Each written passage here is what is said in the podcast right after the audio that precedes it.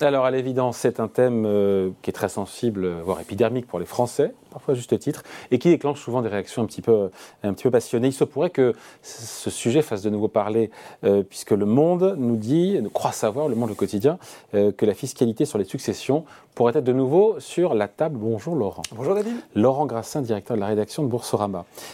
ça paraît loin, la campagne présidentielle, ça paraît vraiment très loin. c'était il y a pas un an. Mais c'était un des thèmes de campagne d'ailleurs. Bah, c'était un des thèmes de campagne, c'était Valérie Pécresse oui, candidate des Républicains, qui avait euh, dégainé la première, si je puis dire, sur le sujet, en promettant. Euh, de pas porté chance. Hein. C'était peut-être pas que ça, mais en tout cas, voilà, de supprimer les droits de succession pour 95% des Français, euh, promettant un choc des transmissions, c'était ces mots. L'argument, il est toujours un petit peu le même, il est souvent répété, c'est de dire finalement, il y a une injustice terrible. C'est l'argument, on va, on va voir hein, s'il y, y, a du vrai derrière ou pas mais de dire finalement on vient avec les droits de succession taxer, retaxer un patrimoine qui a déjà été taxé toute sa vie durant. L'impôt sur la mort. Voilà, bah ça c'était l'argument euh, d'Éric Ciotti qui avait repris un petit peu aussi également cette thématique. Et on voit que tous les candidats avaient plus ou moins euh, fait leurs mesures, en tout cas proposé des choses. Marine Le Pen, elle voulait défiscaliser euh, plus régulièrement les dons. Hein. En ce moment, c'est une fois tous les 15 ans. Alors, je ne sais pas exactement à combien elle veut le ramener, mais sans doute réduire cette période euh, de réinitialisation, si je puis dire, d'exonération. Exonérer les droits de succession des biens mobiliers jusqu'à 300 000 euros. Éric Zemmour, il voulait, lui, exonérer les transmissions d'entreprises familiales entre générations. Jean-Luc Mélenchon, lui, c'était l'inverse. Il voulait taxer à 100% les patrimoines, enfin les patrimoines patrimoine transmis au-delà de 12 millions d'euros. Et on avait chez Anne Hidalgo la même euh, envie de supprimer, là aussi, les droits de succession pour 95% des Français, mais en allant taxer plus fort les patrimoines les plus importants. Côté Emmanuel Macron, au début, en début de campagne, les propos étaient plus ambigus, puis finalement, il est sorti un peu du bois et a fait des annonces sur le sujet. Oui, il y avait, euh, il y avait quelques mesures euh, qui, qui, qui étaient qui était sortie, qui avait été discutée. Hein. Il y en avait une euh, euh, relativement simple, qui était de finalement porter l'abattement euh, sur le montant de l'héritage transmis de 100 000 euros par enfant, actuellement à 150 000. Aujourd'hui, quand vous héritez de vos parents, quand vous êtes un enfant, vous, voilà, 100 000 euros, vous ne payez mmh. rien et vous, vous êtes taxé après de 5 à 45% sur le patrimoine. Voilà, donc le but c'était de porter ça de 100 à 150 000 euros, en justifiant notamment ce, relèvement par bah, l'augmentation du prix de l'immobilier. C'est vrai qu'imaginez, vous êtes deux enfants, le les, biens immobiliers ont tellement augmenté que vous pouvez assez vite vous retrouver à payer des successions sur la maison familiale, ce qui peut être parfois un peu, un petit peu compliqué. Il y avait aussi la volonté euh, d'exonérer jusqu'à 100 000 euros les successions en ligne indirecte. Vous savez, quand c'est notamment en faveur euh, des neveux ou des mmh. petits-enfants. Aujourd'hui, c'est beaucoup moins généreux sur les abattements. Sur les neveux, c'est 7 967 euros pour être précis. Sur les petits-enfants, c'est 1594, euh, avec en plus des, des taux euh, qui, sont, euh, qui sont plus élevés. Hein. Donc euh, il y avait aussi cette, cette volonté pour on va dire, coller un petit peu plus à l'évolution des modèles familiaux tels qu'ils ont pu se, se, concrétiser, se développer sur les dernières années. Et ensuite, il y a eu donc la promesse de campagne. Et, qu'est-ce qui est, rien n'a été fait ben, jusqu'à ben, Voilà, en fait, il y, a eu la promesse de campagne chiffrée à peu près à 3 milliards d'euros mais euh, sur des données qui sont relativement anciennes, qui datent de 2010. Et puis on a commencé à discuter de ça en 2022. Effectivement, on s'est rendu compte que ça, coûtait un petit peu d'argent, qu'on sortait euh, de la crise Covid euh, et qu'on rentrait dans la période guerre en Ukraine, tension sur l'énergie. On a commencé à faire des chèques, que tout ça était un petit peu plus coûteux. surtout aussi, David, que finalement, et on va y venir, le sujet est tellement sensible un peu partout que la majorité n'était pas bien sûre. C'est un sujet qui est assez clivant d'avoir finalement euh, de, rassembler sa, majorité, ou en tout cas d'avoir suffisamment de, personnes avec elle pour défendre ce projet.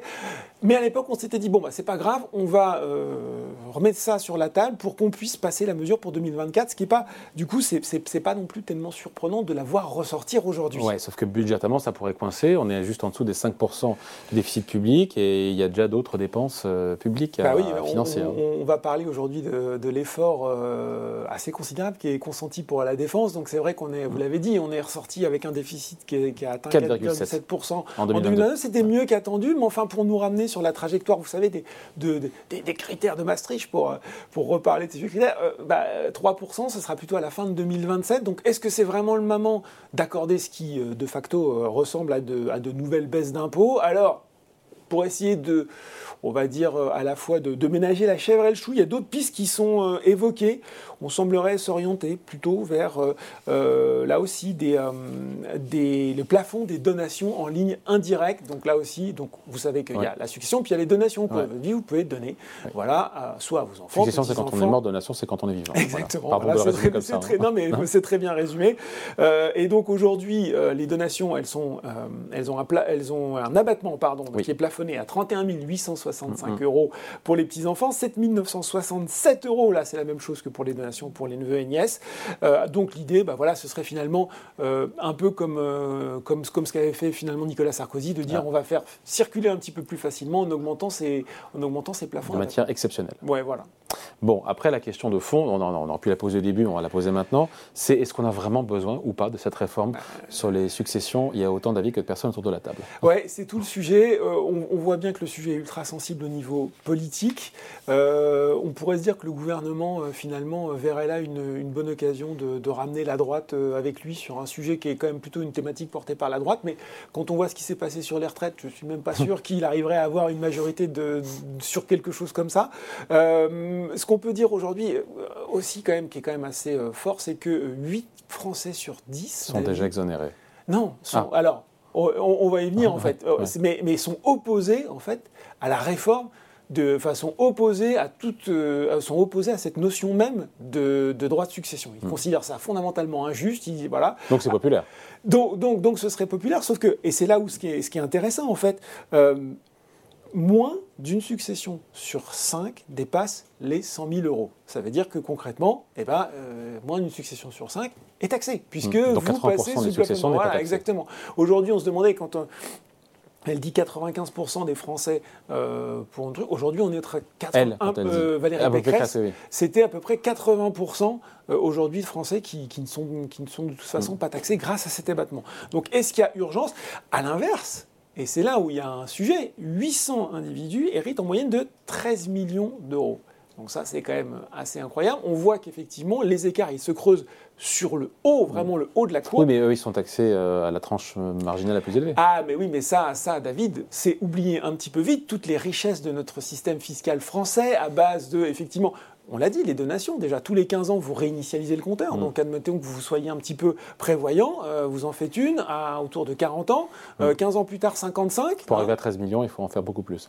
oui, mais nous avons aussi l'assurance vie qui vous permet, nous avons aussi euh, des mécanismes de transmission, notamment sur les œuvres d'art, qui sont mm. exonérés, sur les groupements forestiers qui sont exonérés. bref, il y a un certain nombre de choses qui permettent quand même, quand on a euh, un gros patrimoine et de, et de bons avocats fiscalistes, euh, d'optimiser. d'optimiser au mieux, alors qu'on se rend compte que finalement l'impact, euh, et j'ai une stat pour ça, le taux effectif payé par le 0,1% ah. des Français ah. les plus riches sur l'intégralité du ah. patrimoine qu'ils lèguent, il n'est que de 10%.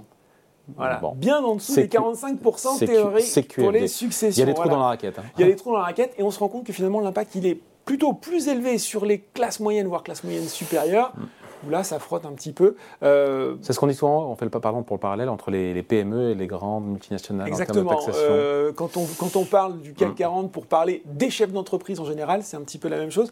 Juste aussi une autre stat qui est intéressante, c'est que la fortune héritée dans le patrimoine total, elle représente désormais 60% contre 35% au début des années 70. Ah. Donc, tout le monde dit, notamment la plupart des économistes sont assez d'accord pour dire qu'il y a une une urgence à réformer les droits de succession, avoir quelques, sans doute moins d'exonération, un barème plus progressif, mais moins de niche fiscale. Mais ça, par contre, c'est beaucoup moins populaire et je ne suis pas sûr que dans la situation actuelle, le gouvernement. Donc voilà, on aura peut-être un petit truc sur les donations, mais pas forcément beaucoup plus ambitieux. À suivre. Merci beaucoup. Merci Explication signée Laurent Grassin, directeur de la rédaction de Boursorama.